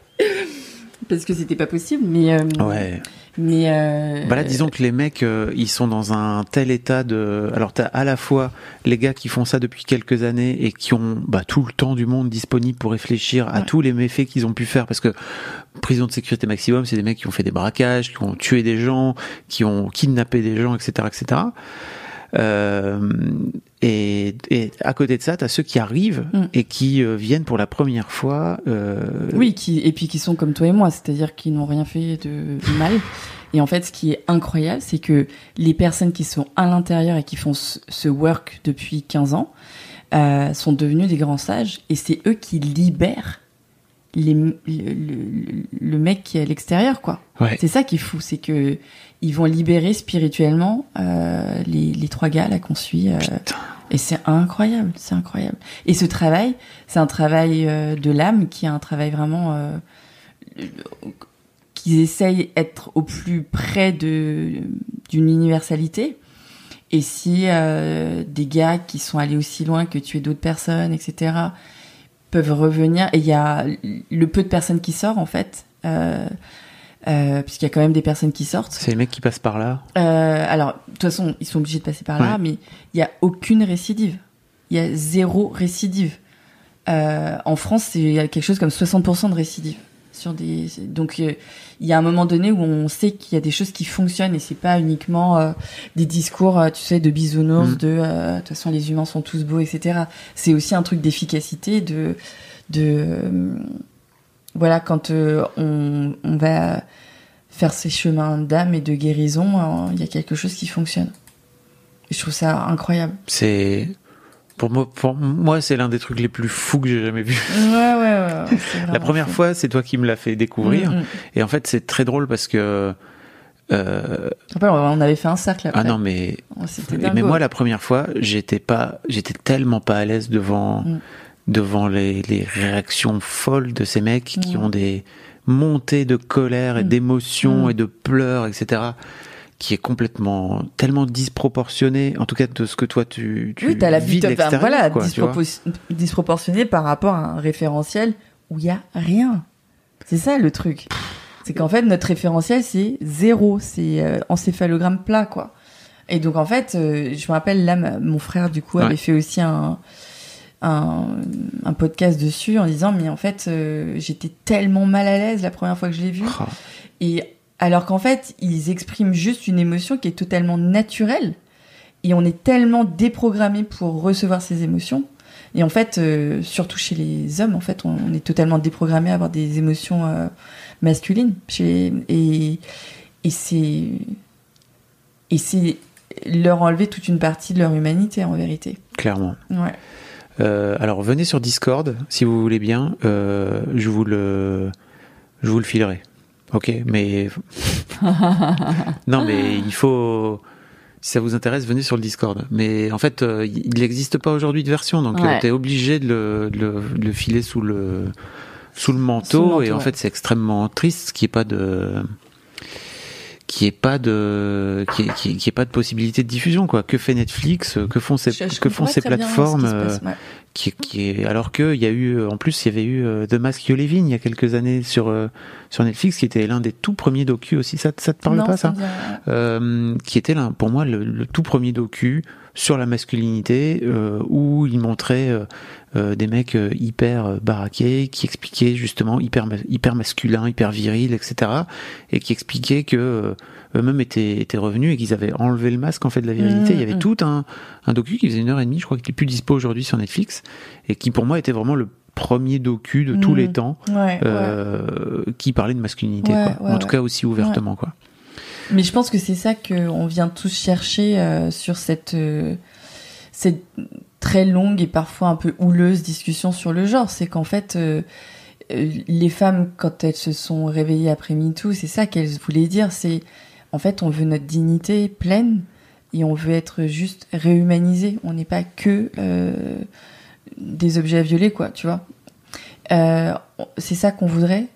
Et en fait, euh, on a le même travail à faire chez les hommes parce qu'on se rend compte que le patriarcat, ok, euh, oui, on peut pas dire que euh, qu'il aime les femmes, mais il aime pas beaucoup les hommes non plus. Non. En fait, et ça, c'est il faut il, il faut vraiment qu'on soit pas du tout les uns contre les autres et qu'on avance ensemble pour réhumaniser cette culture, quoi. Et, on a tellement de choses à se raconter en fait. Dans l'intime, moi, c'est ce qui m'intéresse dans l'intime, c'est là où ça déjoue tout ce qu'on entend par ailleurs, tous les, tout, ce- tout, tout ce qu'on entend dans les médias, tout, et, et toutes les solutions qu'on trouve dans l'intime, c'est incroyable. Au sein des couples. Ouais, au sein des couples, nous pour notre famille, ça a été incroyable le, le process des rivières. Ce qu'on et de, de, de créativité et de et oui, ça paraît fou de se dire euh, qu'on qu'on va dépasser euh, des euh, des traumatismes ou des euh, des de profondes disputes, etc. Mais en fait, euh, ouais, tu y arrives. Et, pour ces hommes-là, euh, voilà, dont certains ont, ont subi des, des incestes, des, des abus sexuels euh, très graves, et ben, dans ces groupes, y a, on y trouve de la réparation, on y trouve de la guérison, et on y trouve surtout un sentiment d'intégrité et de, re- de reprendre, de recollecter toutes les parties de toi-même. Et ça, c'est que tu sois homme, que tu sois femme, peu importe en fait. Hmm. Hmm. Gros taf, hein. Gros taf, Gros mais taf trop sociétal. génial. C'est Enfin, génial ce que tu dis sur l'intime parce que finalement, effectivement, il y a vraiment un vrai truc politique aujourd'hui, je trouve, euh, dans l'intime, Ouais. Euh, d'aller chercher, d'aller creuser dans sa propre intimité Ouais. à soi et dans son intimité familiale, comme tu dis, euh, pour finir par le faire ressurgir sur la société, ouais, quoi. ouais, ouais, totalement. Il y a un, il y a un lieu là euh, de puissance euh, ou d'un potentiel de puissance qui est incroyable, incroyable. Et là, à cet endroit-là, il y a plein de mains qui sont tendues. C'est ça que moi j'avais pas conscience de ça avant de commencer les rivières.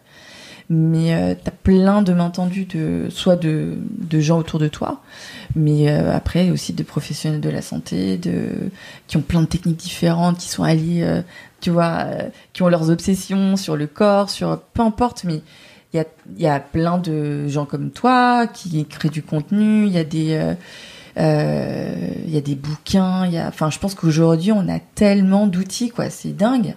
Et c'est génial hein, c'est vraiment génial. Et bien sûr que ça secoue, mais c'est pas tous les jours qu'on peut changer la culture, enfin tu vois c'est fou ce qu'on est en train de faire là.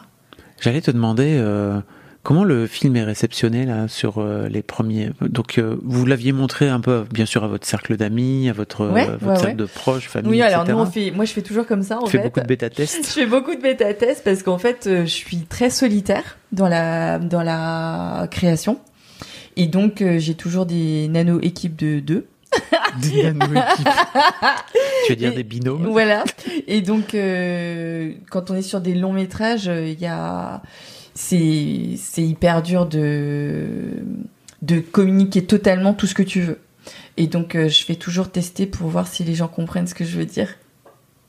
Ouais. Et parce que, en fait, je sais pas, tu, tu, tu, tu crées pas juste pour t'exprimer, en fait. Tu crées pour t'exprimer, mais aussi pour euh, donner quelque chose euh, aux autres. Donc, euh, il faut qu'il se soit compréhensible, ton message. Donc, Oui, parce que une fois que t'es que dans ta tête, ouais.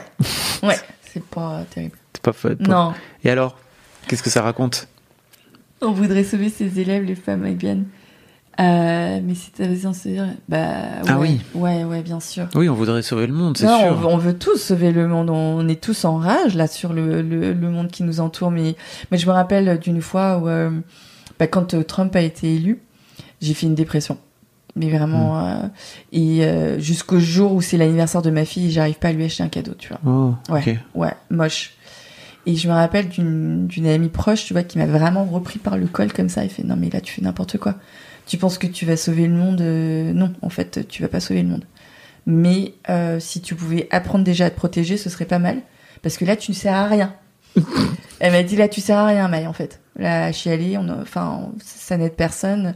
Donc déjà, prends soin de toi et tu seras une personne de qui on n'aura pas besoin de prendre soin, tu vois. Donc euh, et ça, ça m'a, ça m'a, ça m'a un peu révolutionné intérieurement cette discussion parce que parce qu'elle avait tellement raison, quoi. Et euh, et ouais, c'est et, et encore une fois, dans cet endroit-là, il y a plein plein de choses qui, qui, qui, qui vous donnent de la puissance et qui, par ricochet, va aider les femmes afghanes. Mais par ricochet seulement. Ouais. Mm. Tu, tu m'expliquais euh, avant qu'on démarre qu'il y avait beaucoup de femmes qui regardaient le film Ouais. et pas, pas des masses d'hommes finalement. Si, si, il y a, Ah, aussi- des mecs, si, si, ok. il y a- il y a beaucoup d'hommes. Bah, après, moi, euh, je viens des réseaux sociaux et le blog, comme mon Instagram et tout, j'ai pas une les. commu euh, féminine quoi. Ouais, ouais, j'ai une commune très très féminine. Euh, et, et donc voilà, c'est logique que ma communauté euh, euh, soit curieuse sur ce projet. Et ouais, les femmes adorent ce film parce que parce que c'est comme pour les rivières, il y a plein de choses qui ne peuvent pas passer par euh, juste euh, de la philosophie ou de la parole ou euh, une prise de position politique. Ça marche pas en fait. Et parfois, juste regarder un film pose l'intention juste ou la position juste euh, qui ensuite donne les mots justes. Et donc euh, là, c'est un mélange où euh, ces gars, en fait, euh, je sais pas, mais moi je me rappelle que quand je les ai entendus parler de sexe, je me disais, mais je n'ai jamais entendu quelqu'un parler de sexe comme ça. Et c'est tellement beau et ça me fait un bien fou d'entendre cette parole et puis de savoir que certains hommes pensent comme ça Mm. ou sont allés explorer leur sexualité de cette manière pour y poser ce regard-là. Et, euh, et en fait, je pense qu'aujourd'hui aussi, euh, dans les couples hétérosexuels, il y a beaucoup de tensions. Euh, parce que euh, depuis MeToo, les femmes elles font leur révolution et, euh, et elles, sont, elles sont en train de se déployer et c'est c'est tu vois c'est c'est bon en fait c'est incroyable le chemin qu'on a parcouru et euh, et Mais les a- mecs restent un peu et à, voilà à côté quoi. exactement Mm. mais parce que je pense aussi que les mecs on les met dans une enfin il y a un discours en ce moment et on, on sait que l'histoire unique c'est très dangereux, c'est la fameuse histoire unique, et il y a qu'une seule, il y a qu'un seul na- narratif aujourd'hui, c'est euh, la masculinité est toxique. Et, euh, et en fait, on peut pas se déployer en tant qu'homme si on se dit que en se déployant, on va devenir toxique. Et c'est exactement ce que. C'est pour ça qu'on a commencé euh, le film avec euh, ce que dit Jerry, Mm. parce que si on se déploie de cette manière-là, en fait, il y a toute une partie de soi auquel on est obligé de Bien renoncer. sûr. Et donc, si on est dans un parcours humain, on peut pas renoncer à une partie de soi qui deviendrait toxique. On doit la parcourir pour voir ce qu'il en est. On doit parfois aussi demander pardon. Je pense que euh, moi, il y a plein d'hommes qui sont venus me voir, tu vois, pour me dire, mais la vérité, c'est parce qu'il y a eu tout un mouvement Not All Men et tout. et tout. Ouais. Non, mais attends, euh, sans déconner, euh, on, on vous parle pas de ça. Si on vous dit euh, 80% des femmes ont subi une agression sexuelle, pourquoi vous revenez en nous disant Not All Men? Vous pouvez, Déjà, est-ce que vous pouvez nous prendre dans vos bras? Est-ce que vous pouvez me dire, putain, mais je suis, je suis désolée, quoi, je suis, je t'aime, je suis dévastée d'entendre un truc comme ça? Est-ce que vous pouvez nous dire ça déjà? Donc, est-ce que vous pouvez avoir de la considération pour nous et notre expérience et, et donc, tu vois, c'est de se, vraiment essayer de se remettre du même côté. Et, quand, du coup, tu as voilà, des paroles comme ça euh, d'hommes qui ont appris à être compassionnels, qui ont appris à accueillir l'autre dans sa vérité, puis, bah, tu dis, waouh, ça, ça me fait du bien parce que je je, mon désir n'est pas de vivre dans une société avec que des femmes. Il y a très peu de femmes, en fait, dont le désir est de. Mais par contre, il y a, y a aussi peu de femmes maintenant, je pense, qui, en se déployant, vont se dire euh, lui il veut pas se déployer, euh, Mm. je, je peux pas l'attendre en fait, j'ai une vie à vivre. Ça c'est vrai que ça va créer des Ah, c'est sûr et certain. ça c'est sûr et certain. Et je pense aussi quand je te disais que je suis tombée amoureuse de ces gars, il y avait un vrai truc de quand je vois ces hommes qui parlent de cette manière-là ou qui sont ceux qui sont, il y a un truc d'amour, tu vois, qui s'ouvre et euh, et euh, je me rappelle que quand j'avais fait ma liste au Père Noël, tu vois, pour, quand je voulais chercher un mec, je voulais un mec adulte. J'avais écrit, je veux un mec adulte. Et je pense qu'il y a un truc qui se joue autour de ça. De peut-être qu'on était dans une sorte d'enfance, c'est dans une sorte, c'est ça qui donne de l'impunité, beaucoup d'ego, beaucoup de. Et là, on est en train de grandir, mais il faut qu'on grandisse ensemble si on veut continuer ensemble. Ouais, clairement. Et euh, et pour grandir, bah il y a pas de, il a pas de raccourci. Et ouais. Il y a un travail à faire. Il y a un travail à faire. The work, on y revient toujours. Voilà, on y revient à The Work, il y a un travail à faire et qui a un travail difficile. Et c'est pour ça qu'on a besoin d'aide pour le faire. Et, et donc, euh, si on laisse un peu tomber les masques de euh, de l'homme providentiel, de euh, d'une personne extérieure qui va venir nous sauver, ben, on a tous du taf.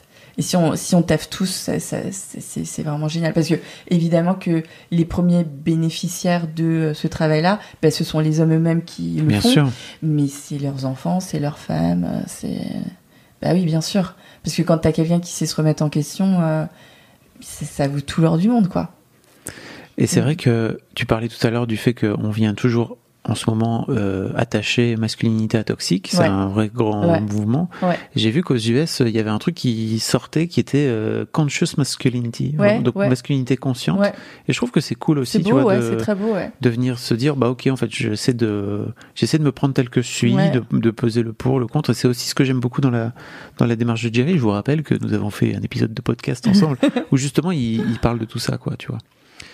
Mais oui, Edgar, il y a des trucs très très cool. Je te, présente, regarde, je te présente Edgar dans le chat qui est, qui est super, qui a 17 ans, qui est avec qui on a fait un épisode, Edgar.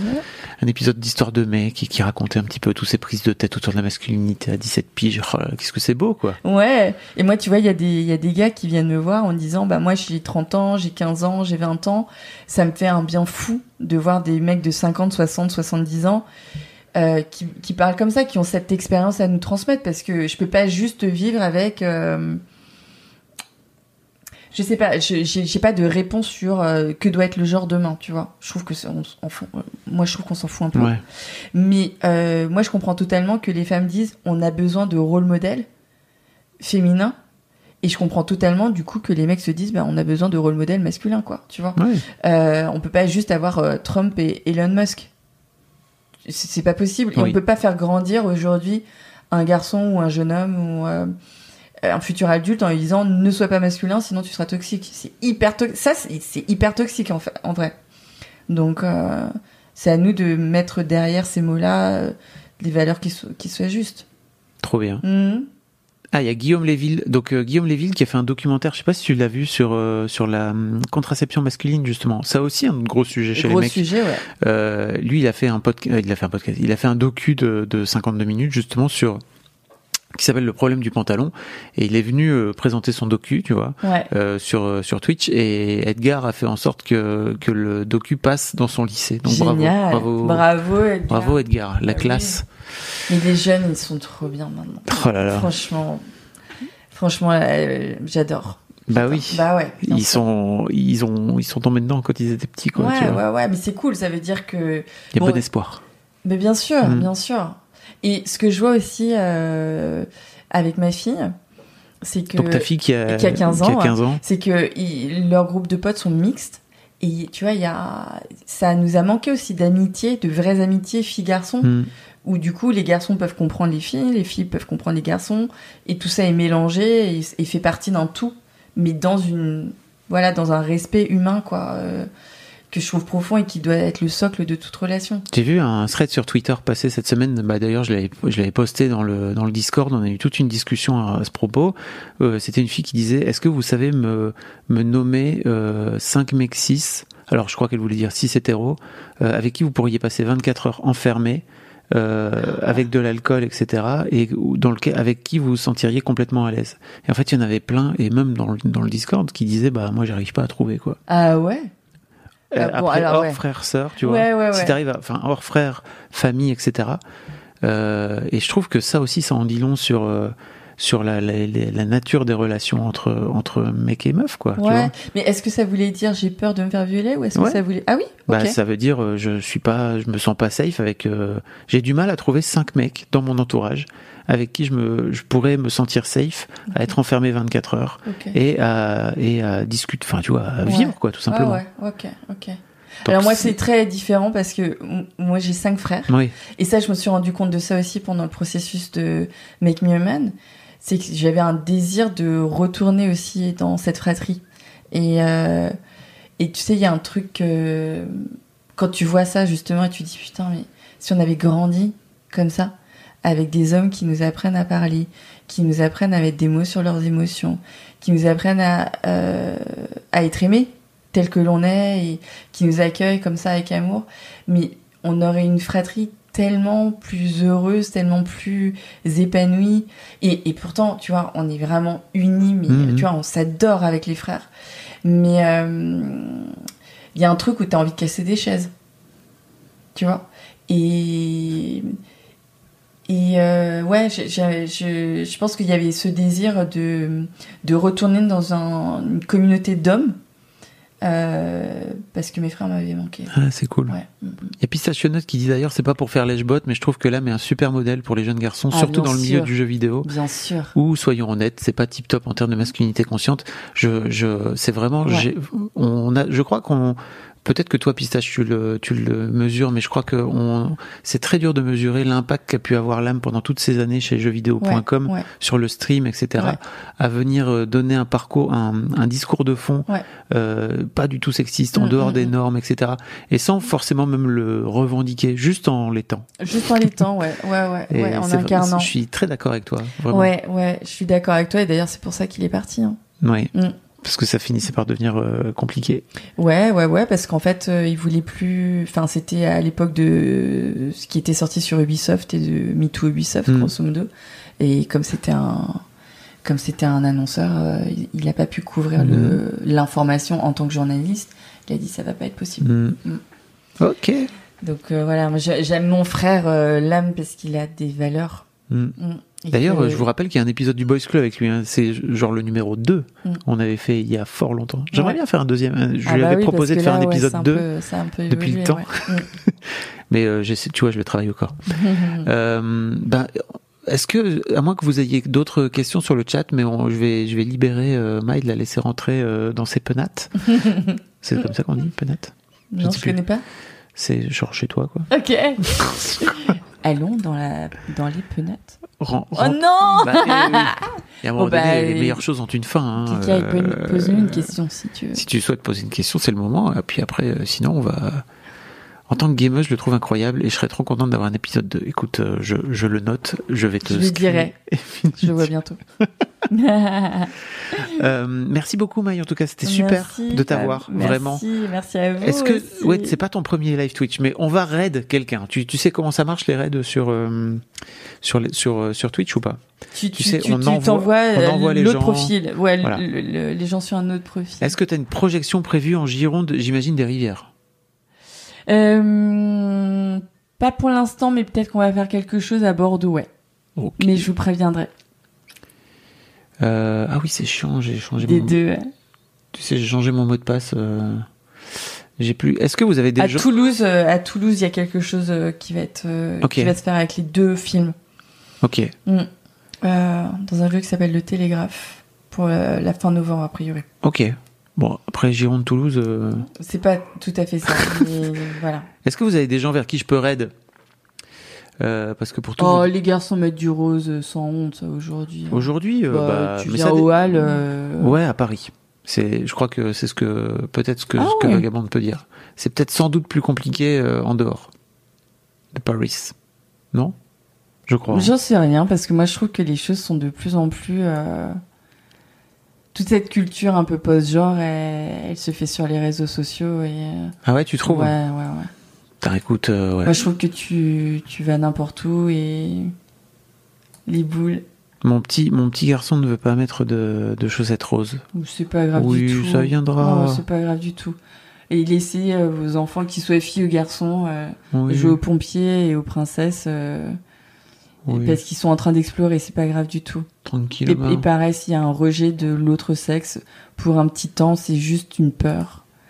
Mais vous pouvez parcourir ça avec, euh, avec vos enfants. C'est trop Ils peuvent intéressant. pas être. euh, Bon, je vous envoie chez Gaël alors. Tu connais Gaël Mektoub? Qui est un ancien du, du studio Bagel, etc. etc. Euh, je vous souhaite, euh, je vous fais un gros bisou. Je vous Ouais, souhaite gros bisous. à toutes et à tous une belle, une belle soirée. Merci Ouais. beaucoup. Belle fin de semaine. On se retrouve lundi soir ici à 21h avec euh, Christine Bérou où on va parler, on va faire Radio Libre slash euh, interview parce qu'elle a sorti un bouquin qui s'intitule Le jour où j'ai compris que c'était moi la, per- la personne toxique. Ah bah oui, mais il faut de, il faut Gros de plus en plus de prises de parole comme ça. Gros travail, bah bien sûr. Belle soirée à toutes. Merci beaucoup Maï encore d'être venue. C'était trop bien. Je vous envoie chez Ouais. Gaël.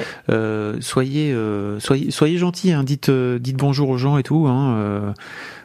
Qui, je sais, je ne sais pas du tout comment, comment ça se passe. Allez, des bye bisous. bye, bisous. Salut. Bye bisous. Salut. Bye bisous. Salut. Bye bisous. Salut. Bye bisous. Bye bisous. Bye bisous. Salut. Bye bisous. Hey, it's Danny Pellegrino from Everything Iconic. Ready to upgrade your style game without blowing your budget? Check out Quince. They've got all the good stuff shirts and polos, activewear, and fine leather goods, all at 50 to 80% less than other high end brands. And the best part? They're all about safe, ethical, and responsible manufacturing. Get that luxury vibe without the luxury price tag. Hit up quince.com slash upgrade for free shipping and 365 day returns on your next order. That's quince.com slash upgrade.